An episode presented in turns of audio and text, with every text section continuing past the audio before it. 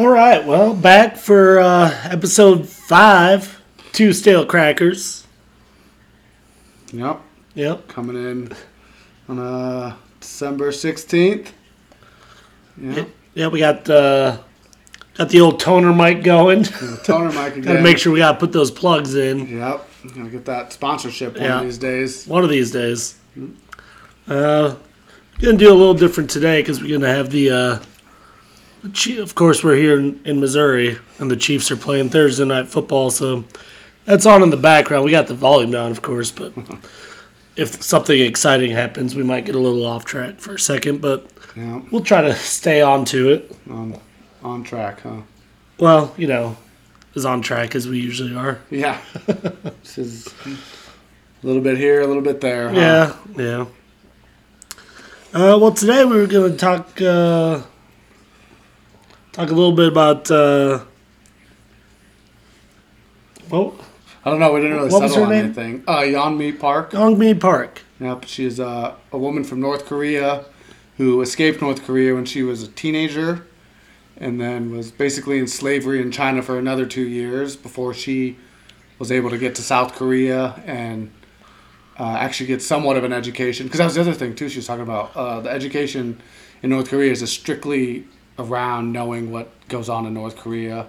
And she also brought up the fact that they're uh, since the family lineage is like father son they basically she says they basically copy the story of the bible like jesus and god and stuff but it's just replaced with the with the rulers of north korea she said and yeah so she went through elementary middle school and high school all in one year in south korea uh, got a ged basically uh, and then came over to america to go to columbia university and um, she's just a really interesting, honestly strong person. Like I couldn't believe the strength this this woman has. Like it was just amazing the story of not only living in North Korea and seeing the struggles that the people go through every day, but just getting out of that and then ending up in slavery basically in, in China for two Yeah, she years. was sex slave. Right? Yeah, basically, Yeah. yeah. Sold into sex slavery in China for two years until the guy that had her apparently gambled away all his money, so he let her go. And then she had to walk through some desert in Mongolia uh, to get to, I can't remember where she got to, but it eventually led her to, uh, uh, led her to South Korea, where she got an education and was able to come. And she, she brought up like books that she started, was able to start reading, and she was a really big fan of George Orwell like Animal Farm and 1984 specifically, and how you know all those ideas were new to her then, and she's like, oh, this some of this stuff is very similar to what I, what I was experiencing in North Korea, to where, yeah, the people, she says basically all they do is they're starving. Every person there is starving, and their whole thing is trying to find food and be able to survive, and so when that's all they're worried about, they don't really worry about any anything else besides how do they find food for themselves and their family and the death that you see every day in the streets and at the train stations and just the the really just craziness that is North Korea and the- how people are basically cut off from the rest of the world. Right. Um, but then when she came to Columbia and she started getting a college education and how people were kind of telling her that because of that she's a woman and she's Asian, I guess, that she was still being oppressed in this country because of those certain uh, features, which she was like, no, this is. If people, she said, if people are talking about oppression, then they're not oppressed, you know. And Right. in North Korea, nobody talks about it because if you even mention it, they take you to either a prison camp, a labor camp, or concentration camp. She said all three of them. They have all three of those type of camps there, and um, that's where you end up. And then your family And for yeah, I was gonna say your family. yeah, ends for up too. the next three to eight generations, she said, pays the the price that somebody if somebody commits a crime in the eyes of the North Korean uh, regime, and how they basically just wipe out whole uh, whole groups of families, and just it was really amazing the story she told and uh, the strength she has to, and she's really uh, outspoken about what goes on there, and she really wants to shine a light on it because it really, I mean, people know about North Korea, but Right. you know, it's not really talked about that much anymore. And her thing was that they're backed by China, so that's why people kind of kind of don't talk about it as much because of Right. yeah Because China kind of takes care of them. yeah Um, yeah. in a sense, yeah. Well, yeah, we wanted to talk a bit about her because um, because of um, basically opp- oppression Yeah. and um, kind of what it means. You know, obviously North Korea is very different from the United States when it comes to things like that. Um, like you said, like in North Korea, you know, all the pretty much all the food supplies and things like that go to the regime Yeah. um, and the people around the regime, you know, the armies and whatever. Yep.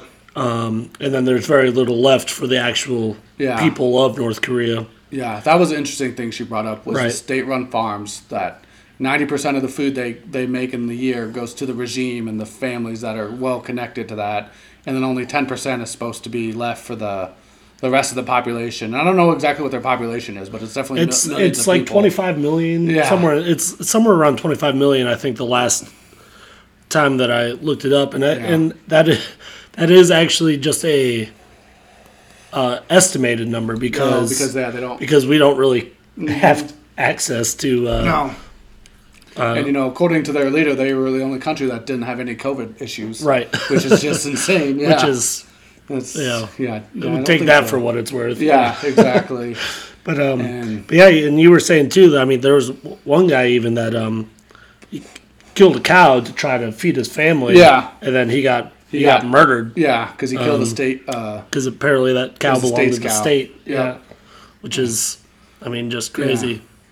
and it's just how they I don't know. And their whole she's like when they started with the uh the government they have now, it all started on the idea like the socialist ideas that oh we're gonna be in it together and we're all gonna work together and then it quickly diverged into single or you know, very small amount of people and families had the had the power and were able to decide then who gets what and who doesn't get anything and yeah, just a really amazing story she has, Yeah. and the fact that she's still alive and that that didn't wipe her out because multiple times, like not even only living in North Korea, but then having to go to China and go through that, and then walk across the desert to to get out of China to try to get to South Korea. It's just like, God, I would have died freaking ten times during that. Like it was just amazing Right. the strength she has. Right. Yeah, Especially for just a physically a little yeah. person. She's- yeah, yeah, yeah.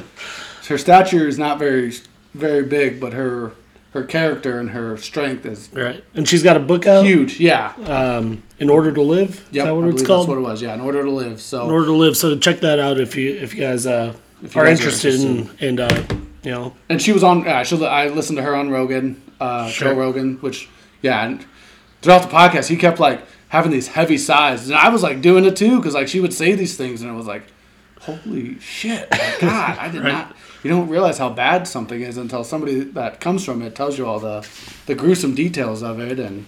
She was also with, on a podcast with Jordan Peterson too, which I don't, I haven't listened to that one yet, but I'm gonna try to, because yeah, she's just uh, got a, a great story, honestly, and like I said, tremendous strength in her, and just but when she came to America, and the whole oppression uh, idea got brought up to her, she she just didn't agree with it right away because obviously she Right. came from something that was right. far more you know, oppressive. like yeah. real yeah, real oppressive Mm-hmm. um, compared to you know what goes on here, which is which is kind of why we wanted to bring her story up. Is um, you know I suppose it's I, I suppose it's um, I guess you know oppression is different, of course, here than it is over there. yeah, But I mean, how you know what actually is oppression here? You know yeah, true. and and, and it kind of brings up that question of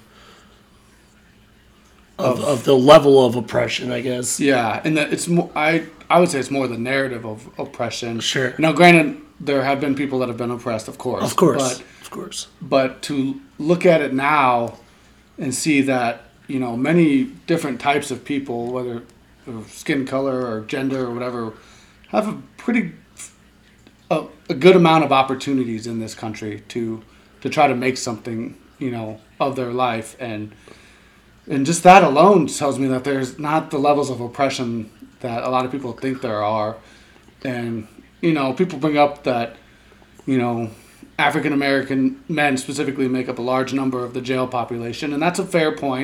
And you know that could that's tied to all kinds of different things. Um, a lot is the war on drugs and you know these exaggerated sentences that people get for minor uh, drug crimes. You know, spending half, half their lives in jail Right, for, for- minor you consider minor offenses and Right. so I, I get that argument on it and was that used in the past to hold certain groups down i would say so I would agree with that. yeah. Yeah. but And I think it, but I think it's, you know, I think it's getting better in a sense. yeah Um, just it doesn't seem like it seem well. It seems like now, especially with with social media outlets and things like that, people are able Uh-huh. to plead their case better, yes yes Uh, and and more people are Mm-hmm. willing to listen. Mm-hmm.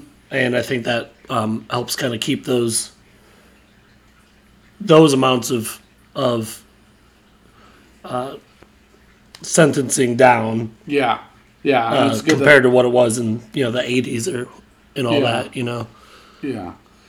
And, you know, the whole progress in that aspect of lightening some of those sentences and not putting people away for extended periods of time. Because, you know, I've been watching some different things like YouTube videos on jail and stuff and 60 days in. And, man, prison is no freaking joke. Like, it really No. is survival of the fittest. And, you know, it's Darwin's.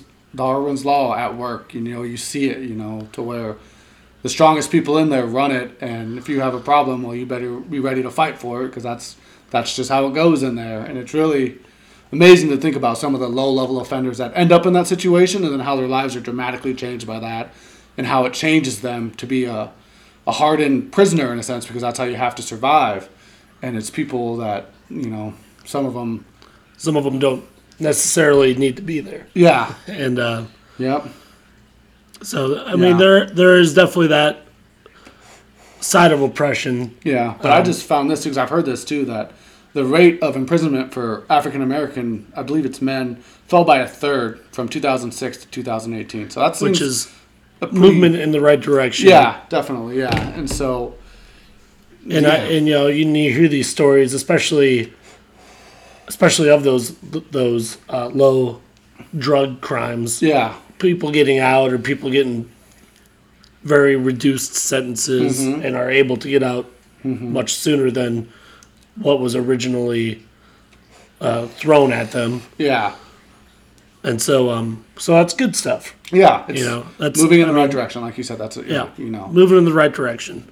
yeah, Obviously, it's not going to be a thing that's going to be completely fixed overnight or anything. no, yeah. But people that talk about like abolishing prisons, just that just seems That's, I mean, that's not the right. idea. Yeah, that's Yeah. not the right way either. because obviously some you know. people that are in prison deserve absolutely to be there. deserve very, to be there. Yeah. very you know manipulative and uh, take you know just uh, they uh, you know that they they turn into the evil side of them and that's how they live their life you know they they want to destroy whatever they can you know and so obviously people like that deserve to be there um, but yeah the low level offenders may, maybe not so much and especially the non-violent drug crimes. You know. yeah that's the one the non non-violent offenders Right. yeah yeah that that don't need to be there and you know But uh, yeah. To, so to bring it back to, you know, this idea of of oppression. You know, obvi- you know, obviously we agree that there are people that have been oppressed in the past. Mm-hmm. Mm-hmm. And you know, like now, there are still people that claim, you know, claim they're being oppressed, when really it's. I, I feel like a lot of it is them. Well, a lot of people that claim to be oppressed, I think, are use it as an excuse because it's easy. Yeah. it's easier than actually working to.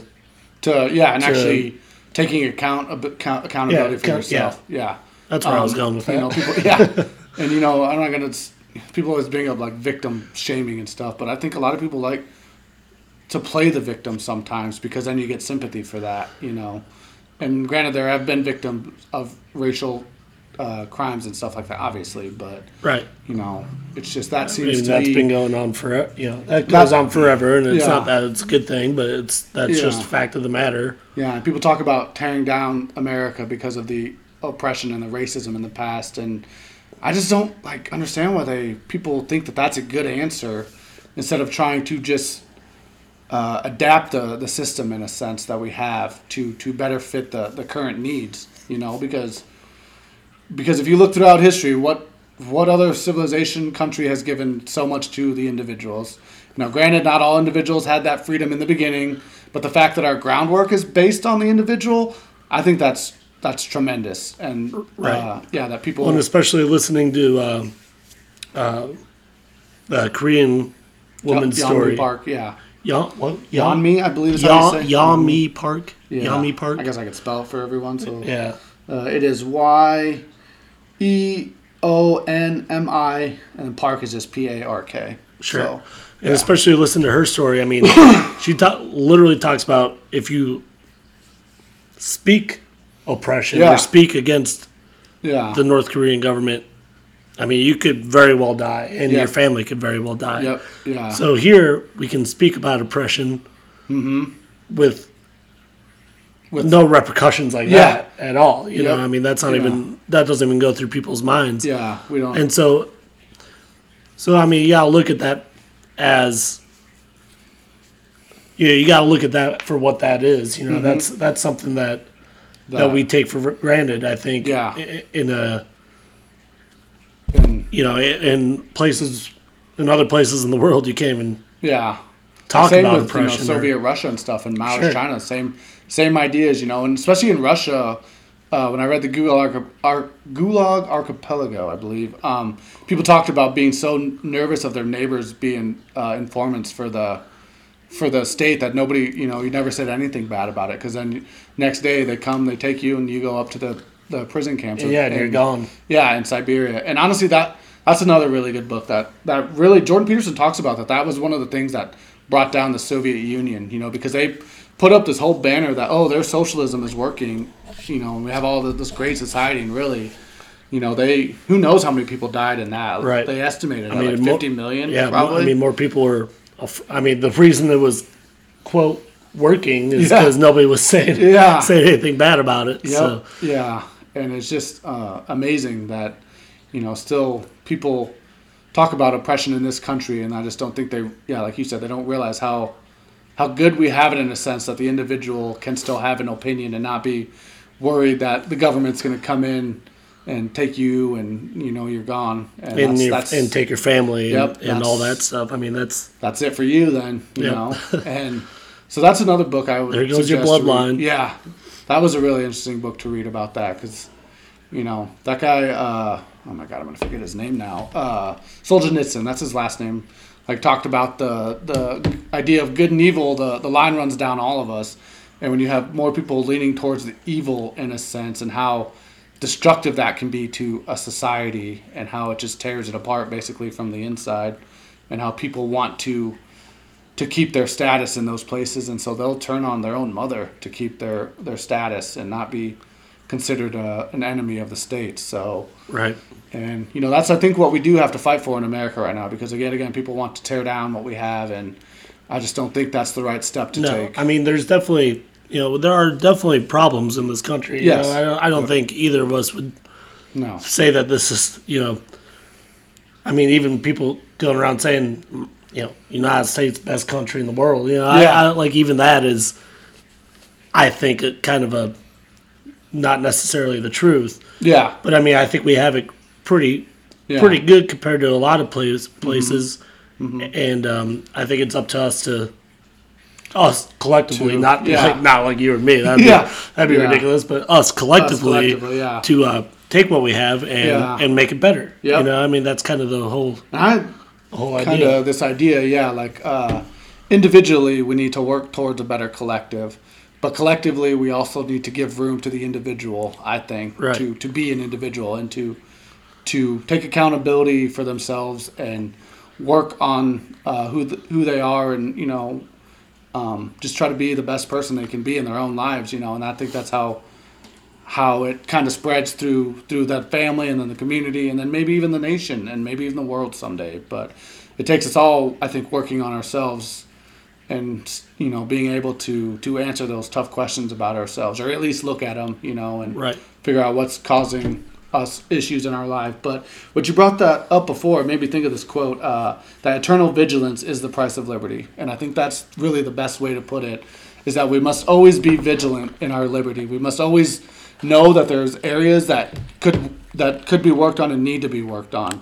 And as long as we keep that idea in mind, then I think we can we can really uh, come out of this. Uh, I don't even know what you'd call it, like a funk or something. Just just this state now of America where you know yet again you're on one side or the other, and there's no there's no common ground anymore. To where I like you know back in the day, especially like 9/11, there was the uh, idea that we all were Americans and we all you know were in it together, and now it's just so divided and just so fractured. And who I don't know if we can come back from it. Honestly, um, I don't know what there's there's no easy answer to it. Honestly, No. um, so, but yeah, just wh- what you said before made me think of that. Is that we must be vigilant to to to uphold the liberty of this country and the freedom that we all that we all enjoy, um, because of because of the the past. Uh, the people in the past that were willing to fight for it and stand up for it in, in the times of uh, trials. So,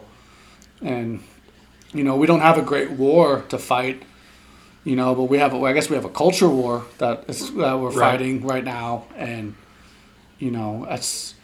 But again, Different, different, uh, Yeah. different battle altogether. yeah, definitely. Um,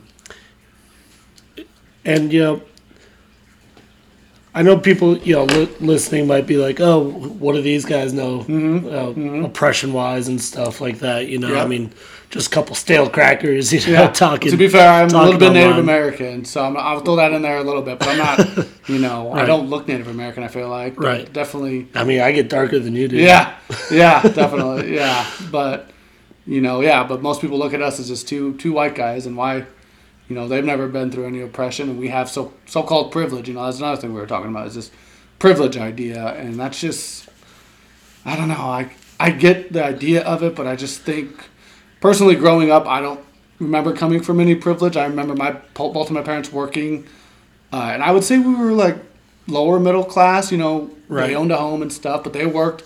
Both of them worked. We didn't. We didn't have more than we. Uh, we didn't have more than we needed. Right. And we you know we struggled a lot. You know. Right. And and the idea of I see the idea of uh, privilege like uh, on judgment and stuff. So yeah, I get that I was not necessarily judged as certain Right. people Yeah. We. are. Yeah. We weren't. Yeah. you know, but put through something like that because. yeah. Which. Which. I mean. I mean, I don't really even know what to. how to really say anything about that because Yeah. I've never experienced it. you know, Yeah, but- so I, I, I agree mean, I with remember- that line of the privilege, but to say that we we inherently had easier lives because of the color of our skins, I think is just a bad. It's just a I think that argument, I think it's a lazy. ex- I think it's a lazy argument. To Yeah. Mm. be honest, I mean, I mean, I remember there were times growing up. I mean, we were on the um, my family. We were on the uh, the the lunch program thing Yeah. where our lunches were like reduced price lunch deal. Yep.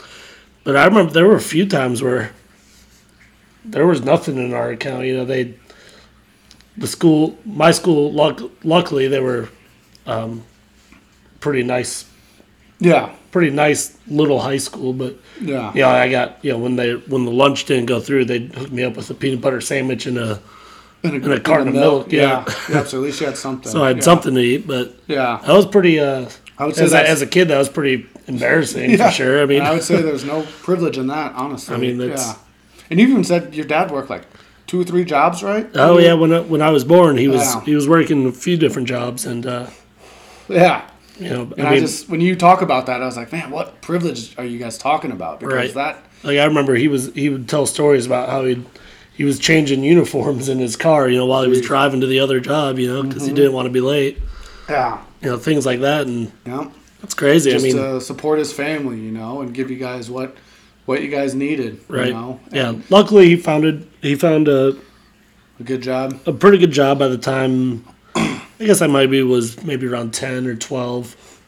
And uh, he's actually yeah. been at that job um, since then. He's still there, so good wow. for good for him. He's Yeah, like the longest lasting employee at that job, I Oh think, wow, yeah, or one of them at least. yeah. But you know, people talk about bootstraps. Like that's a man that pulled himself up by his bootstraps to Right. to do what he needed to do for his family. You know, Right. and I would say my parents were of a similar vein. You know, my dad was a carpenter, or he still is. You know, contractor, and yeah, he'd work 10, 12 hour days. You know, six days a week, and you know, just did it begrudgingly, and you know, but he knew he, that's what was expected of him to take care of the family. So, and same with my mom too, because they divorced when I was in second grade. So after that, it was separated, but still, like they both worked hard to to provide a life for me that was, you know, that was as best as that they could, you know, and it was a good life, you know, and they, you know, and I appreciate that about my my upbringing because I think that's kind of developed my work ethic and, you know, Right. like yet again, it, it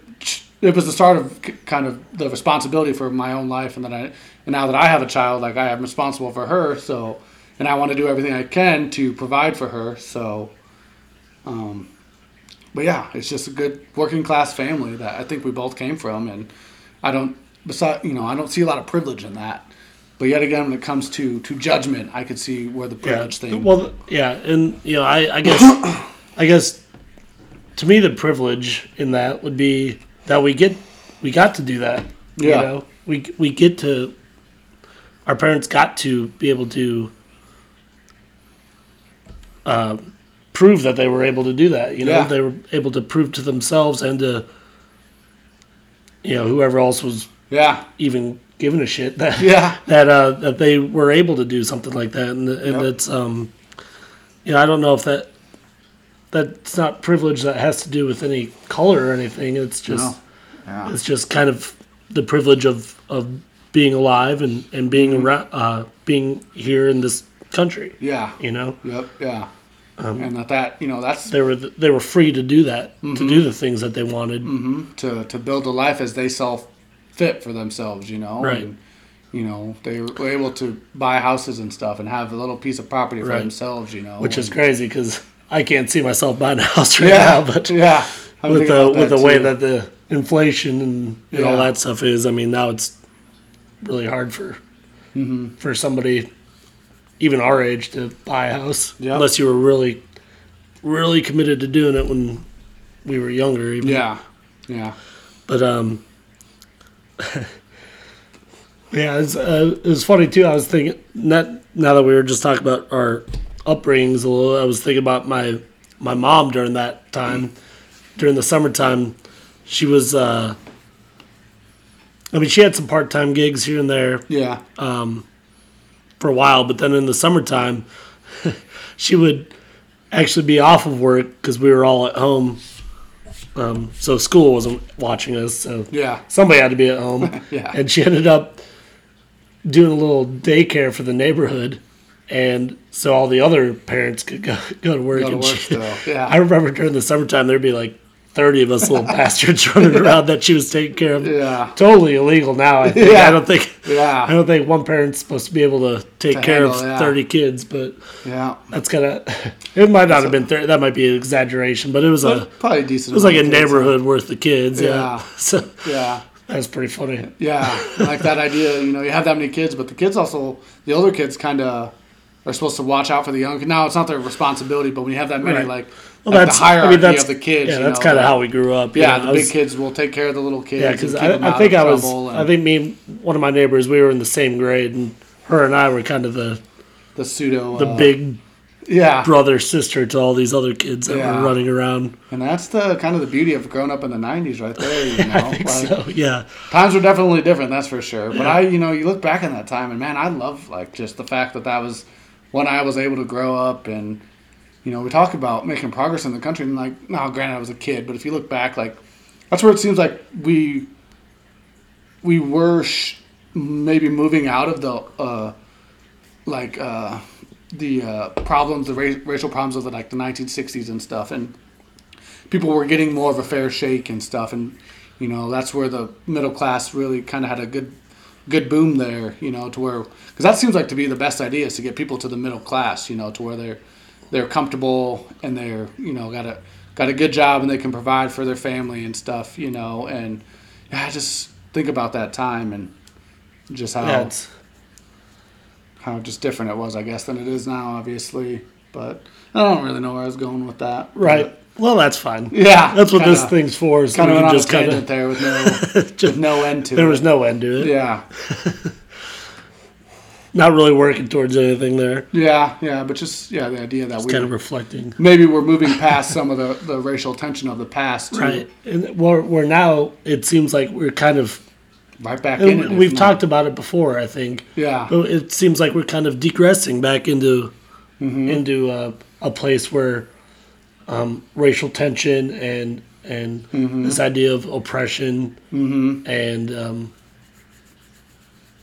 is, is kind of circling back around, and, Yeah. and that's it's kind of crazy since we were we were it seemed like anyways we were kind of try, we were tr- kind of trying to move out of that, and then now we're just kind of yeah, kind of digging ourselves right back into it, yeah, and um, which yeah, it's it's unfortunate because that's not mm-hmm. that's not what that's we not should the be. that's not the way we should be going. Yeah, you know. we should be be past that now.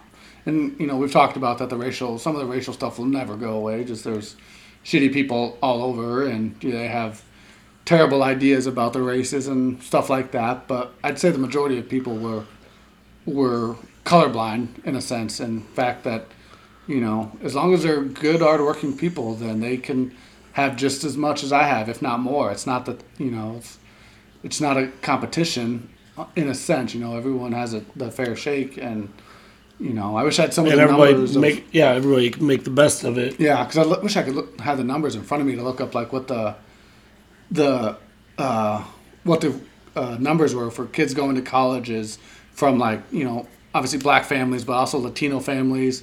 And the Asian families have been like kicking ass for a long time. Like, Sure. they- and that's kind of part of their culture, though, is like the hard work and they, you know, school is very, very important, and that's why you even see like at Harvard now that they're only accepting a limited amount of Asian kids now, and I think there was a lawsuit against them for that. I think so too. yeah. Yeah. because they were doing so well in it that some of the other uh, racial groups didn't get the same. They get the same ambition numbers. Uh, Yeah, yeah. Yeah. So that was another, you know, I- yeah, I think that I think that is true. I think Yeah. those bigger Ivy League schools kind of got in trouble. Yeah. Which I mean, that's I you know I, I that's that's never really sat well with me. You know. Yeah, because now they're getting punished just because their their whatever their culture uh, did well and their kids did very well and got into not only the Ivy League schools, probably a lot of the state schools too. Like they, I don't know many very many Asian kids that didn't uh, didn't go to college. You know, like that was what what they were uh, uh, uh, around when they were growing up, and that was a, a priority in their households. So Right. yeah, Man, I remember I was listening to somebody. I don't don't even remember who it was. I was listening to somebody the other day, and he was talking about uh, equity versus equality. oh yeah, yep, and um, he, he worked for um, he worked for like some symphony in New York, and they've now made it to where you can't judge somebody that comes into the orchestra yeah. based on on just looks, on- right? no, just based on listening to the to the music that they play. I feel like I've heard that too. I feel like that was at Juilliard for their when they Yeah, were letting students maybe it in. was Juilliard, And yeah, they're not supposed but to. but yeah, you can't. So like, you're not supposed to pick like the best oboe player yeah, because you need like a black person to fill that seat. Yeah. So you look for Yeah. the best black oboe player instead of the best oboe player overall. Mm-hmm. Which, you know, think of other think of if other organizations did that. You know, I mean, Mm-hmm. you know, the NBA, for example, yeah, where it's you know my uh, majority uh, black people. yeah. Right. Black players. But Yeah. now, what if what if that were the, the case? Then then we'd Yeah. have. We, what if we had to have a certain Mm-hmm. percentage of Asian people yep. or white people play basketball? Well, the game wouldn't be as good. Yeah. You know, Mm-hmm. the quality of the game would go down because it, the, it's not the best players playing. Yeah. Yep. You know, that It's, I mean, uh, I, if I'm watching the NBA, I want to watch the best. I want to watch the best players play. Yeah. Like, I don't think that's Yeah. I don't think that's racist at all. Nope. Yeah. I want to watch the best game. Yep. Yeah. It's not gonna be more. It's not gonna be more fun because there's more white people in there Yeah. or anything. You know. Yep. Exactly. Yeah. You want to watch the best, and that's what it is. You And, know. and it's so it's. I mean, I don't know. It's I, that's why I never really got about that Yeah. whole. Uh, that whole idea. Yeah. Yeah. Yeah. Because you brought up the equality versus equity thing, and that made me think of the idea of uh, equality of outcome versus, uh, or excuse me, equality of opportunity versus the equality of outcome. right. And I think equality of outcome or quality of opportunity is the better idea because if we all get the same opportunities, great. Some people will make more of it than others, you know, and they will work harder and end up higher on the, the level, higher up the food chain than certain people that, that don't put in the same effort. But if you have a quality of outcome where we all end up at the same, then you're not going to have any outliers or any uh, people that are willing to to go beyond what they thought they were capable of. Because if we're all ending Right. up at the same spot, then what's the point of trying harder? You know, Right, and that's And- and, that ultimately that kills innovation too, Yes, yes, it does. Yeah, which um, I think we've talked about before too. Is is Yeah. you know if if if there's no if there's no desire to have anything better, then why would we create anything better? yeah, and I think that's kind of the idea now is that we're all Right. they're trying to have all all of us end up at the same spot in a sense, you know, instead of instead of like a, a meritocracy where the the cream rises to the top, you know, and the best people end up in the the highest positions because they were willing to to work hard and to put in the time and you know do the things that a lot of other people don't want to do. And i think if we lose that then we're really going to be in trouble then Yeah, I think we're just kind of rooting for mediocrity at that yeah point. yeah and you know and back to like the american pride thing like you know we're always supposed to be seen as like the the front runners i think of the world and kind of we're supposed to lead the way and i feel like we used to lead by example and now like yeah we're we're mediocre at best i would say you know Especially, I mean, especially well, not especially, but in a lot of categories, Yeah. I would say that yep That's true. I mean, even I think the last poll I saw in in education numbers, we were, we were We're- way down there, yeah, like in I don't even know if we're the twenty top- yeah, something. I was know? thinking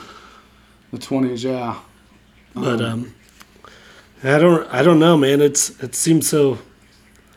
Yeah, like we've talked weird. about, it seems like we're we're we're regressing instead of progressing as we should, and it, the it's just the this idea that you need to see everyone and uh, let them live their truth in a sense, and like I don't know, it's just a it's just weird to to see, and I can't quite articulate it as well as I'd like to, but it's just it doesn't seem to be solving the problems that a lot of people on that side want the problem want the problems to be solved. You know, it just seems to be creating more problems. And you know, if you don't let people live their truths, then you're a bigot and you're you know a hate monger and stuff like that. And it's just, I think it's just a, a very disingenuous argument when it comes to that, Right. because obviously we could all find different uh, different things about us that separate us from each other. That's pretty easy to do, you know. Sure. Yeah. And- I'm, I mean, I'd say we're a lot more similar than different in a lot. You know, yeah. in most ways. Yep. But I mean, there's always something that's going to be a little different about everybody. Yeah. And that's and that doesn't even and not even talk about the color of somebody's skin or where they came from or anything. Mm-hmm. I mean, th- there's just going to be differences. Yeah, but like, you know, like on TikTok, like there's all those videos about, oh, we got to take down the patriarchy, and it's just, it's just a ridiculous argument. I think. I mean, Yeah. Well, you get some people saying that, and then you get some people saying, some even girls saying, "I wish we could go back to yeah, you know yeah, 50s times, you know, and Yeah. shit like that." Which yeah. is to where that was the thing Jordan Peterson talked about, like with Yeah. toxic masculinity, like how, how now being uh, being masculine is seen as a, a negative thing. And granted, there are negative sides to masculinity, but there's Sure. also a lot of positives to it. And yeah. I mean, it's know. ha- I mean, it's been going on since yeah, humans I were a it's, thing. it's helped lead us to where we are now. Is the the like uh, then Jordan Peterson talks about that too, like uh, especially with men, like have being uh, like the idea of being the noble king or the tyrant, you know, and like how people uh, people can go one way or the other, and you know, for men. Now, granted, you know, men have maybe I wouldn't say they're on top because you can't have you can't have one without the other. And I hate that idea that people think that we've made all this progress because men were in charge. And it's like, no, not at all. Because you know, maybe women didn't have levels of power, but they still were. They were part of it, and they're Right, they were you still know, they still brought something to it. Yeah. Yeah. they you know, and you know we talk about history, and that's just how people lived back then. If the the bigger and stronger of the species controlled things, like that's hard to do. But if yet again for the men, if you have the noble king there, then everyone thrives in a sense, you know. But also if you have the tyrant, then everyone suffers, you know. And you know, I wish I was I don't know what I was gonna say. I wish that we appreciated men in a sense because there's a lot of I think lost young men now that don't know quite know what to do because people like to tell them that especially white men I guess would say oh you guys are the problem. It's all because of you that we have all this all this all these issues in the country. And it's just I think it's a bad thing to tell especially young men and boys coming up that that they're the problem and they need to they need to basically change everything about themselves and uh, to to dampen down their masculinity in a sense and Right. you know because I get it men are aggressive and they can do can terrible be. things yeah, yeah Yeah. but when a man understands that about himself and he starts uh, integrating his aggression properly then I think that's where you get the best men and the uh, ones that are really trying to fight for the betterment of of mankind. I would say, you know, and Right. it's just a shame that we're gonna have a whole generation of boys come up that are told that they're that they're the problem because of, Because of their mas- yeah, because yeah. of their masculinity or whatever. yeah, yeah, and then they and then they dampen down, and mm-hmm. then there's plenty of women that have come out too, and it's like, yeah, where are the strong men? yeah, You know? yeah. Don't want none like, of these soy well, boys. now yeah. you guys just told us Yeah. that we were being too masculine, Yep. Yeah, and you're. and, and, You're now it's like, well, where's the masculinity? And it's like, yeah.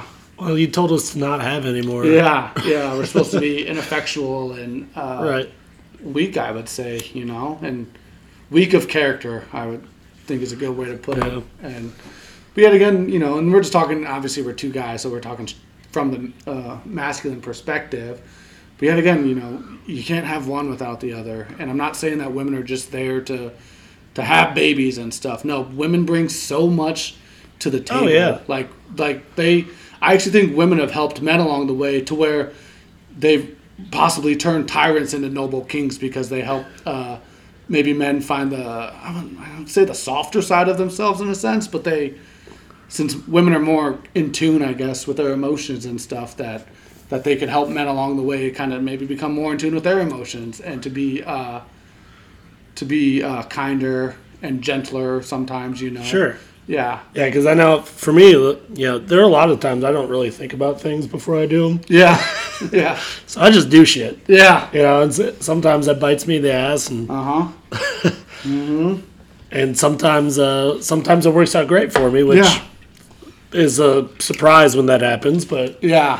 Yeah. but uh, yeah, whenever you know I I'm single now, but whenever I've, I've been with a girl, it makes me think a little bit more before I do shit, which is probably a good thing, yeah. Definitely. I suppose. Yeah, and you know, like we were talking about Yeonmi Park, that is a tremendously strong woman. Like Oh, listening yeah. to that, like I said, that woman is ten times stronger than I am, and I'm not ashamed at all to admit that. Like I'm, that actually makes me feel good about myself, and I can see that and be like, wow, that girl has tremendous strength, and I'm, I don't even hold a candle to that, you know. Right. And That's it's just, ama- it's uh, that- good to that see. is an amazing story. Yeah, yeah.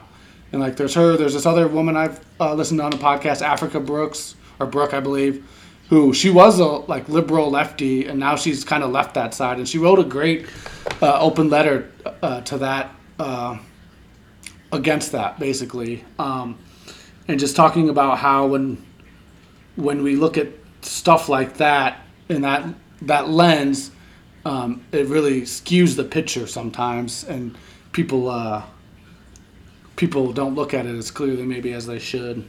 Um, yeah, this open letter, uh, why I'm leaving the cult of wokeness, and I would suggest you all to read it. Just search Africa Brooke on Google. You can even search open letter and give it a read. I mean, because it when I read it, I was like, holy cow, this is this is what we need right now. Yet again, another strong woman that saw something that she didn't necessarily agree with and has kind of changed her views on it to where she's more for the individual, you know, and not strictly basing everything on her her race or her gender. You know, she's more about the individual, um, in the individual prospering. Right. Instead of you know taking Yeah. the taking the side that she was on, she was on the the, the far left side Yeah, and um you know the the woke side, if you will, yeah. and kind of stepping away from that because like I was just man, that's it's such, that's such a weird term too. the what? Wo- the wokeness. Yeah. Mm-hmm. We- we're gonna have a different podcast about wokeness specifically. Yeah. Oh yeah, because there's Um, because there's a lot, a lot we can do about Yeah. that. So we're not going to get super into it right now. Yeah. But it's such a weird concept to me. Yeah, but I'm just going to read a par. This is one of the first uh, paragraphs in that open letter. Is this is from that? What I'm truly afraid of is existing in a world that forces me to submit to an ide- ideology without question. Otherwise, I'm to be shamed or pressured to shame myself and cast out of the community. Like, Right. That's a very poignant statement right there, and that's in the first. That's like the first paragraph, you know, and it's Right. just it goes on from there, and um, yeah, it's just. I think we should do another podcast on uh, woke, woke culture. Yeah, we'll we'll definitely do one. Because yeah, there's a few few There's a- things I feel about that that I, I would like to say now, but I think some it'd be better. feelings about yeah, that. Yeah, but the fact that you know we're wiping away the individual for the they want to say for the betterment of certain communities, and I think then people people fall into the group think echo chamber, and then they have no no autonomy for themselves because they have to fit into the narrative of what they're what side they're on. And they just i think they give up a lot more than they realize when they do that. Yeah. and that's you know that's i wouldn't say that's where the problem started now with all that you know I- who knows where the problem started. And you know because 2008 and 2012 we elected a black president. Like i thought that was such a good sign for the country. And I, if you don't agree with his politics that's fine. But just the, the step of electing a black man for president i thought was tremendous. Right.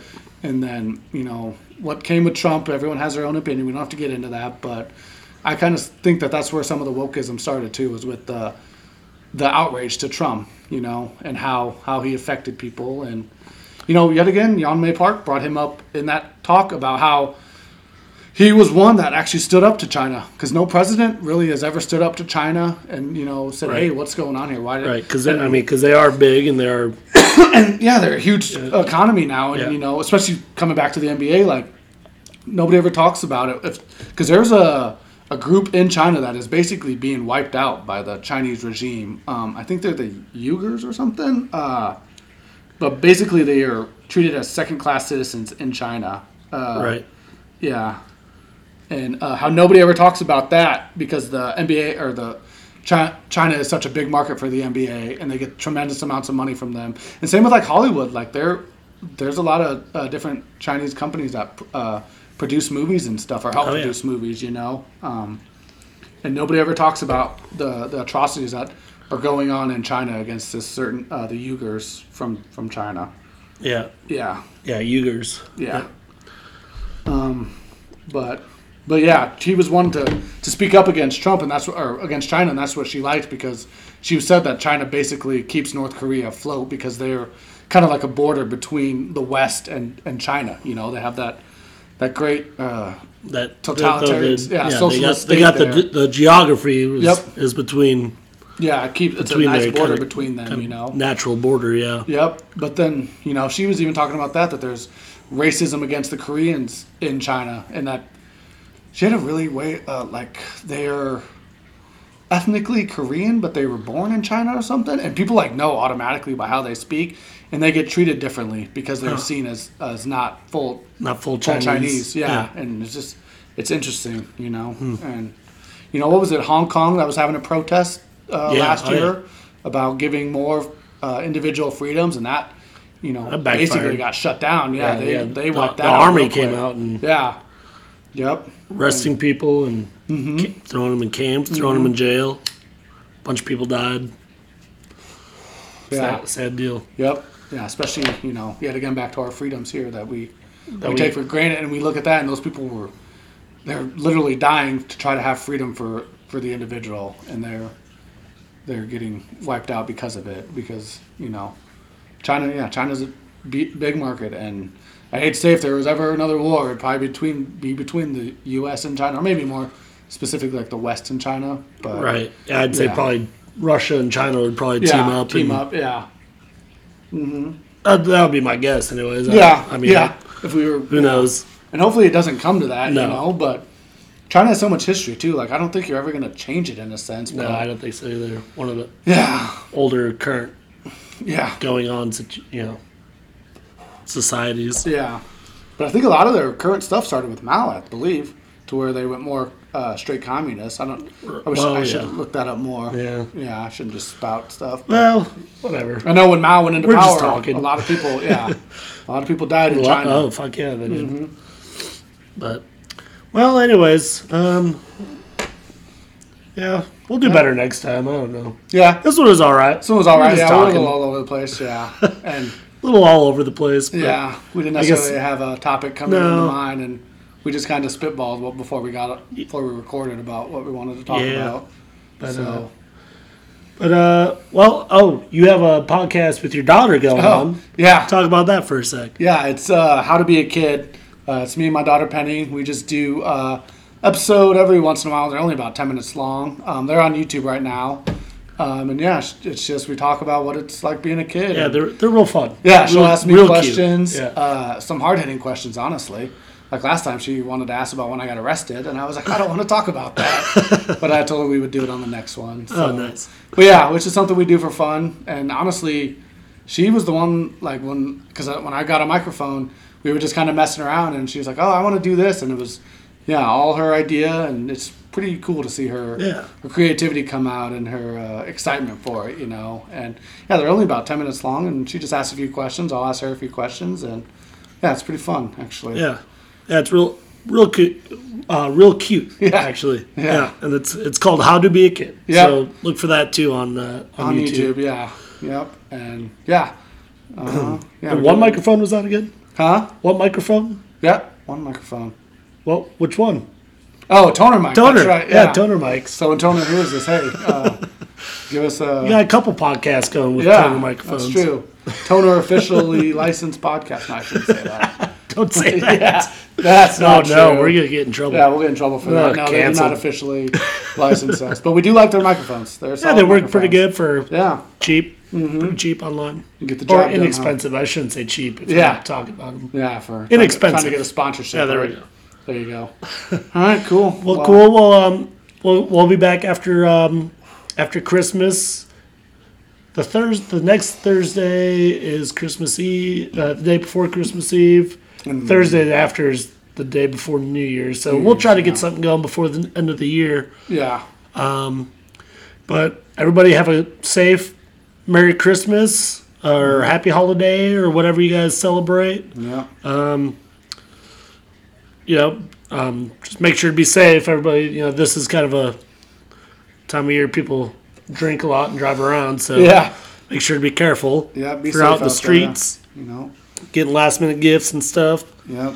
Um, hope you all have a good time with your families, uh, families or friends or however your you know However you situation sits. You know, I, I'll be probably just hanging out here. Yeah. Um, Yeah, that's my family's far away, Yeah. pretty far away, Yeah. not terribly far, but far enough that I don't make the drive up there. Yeah. Yeah. Um, but yeah, hope hope you all have a good holiday, and uh, we'll s- try to pop in before the new year. Take care, everybody.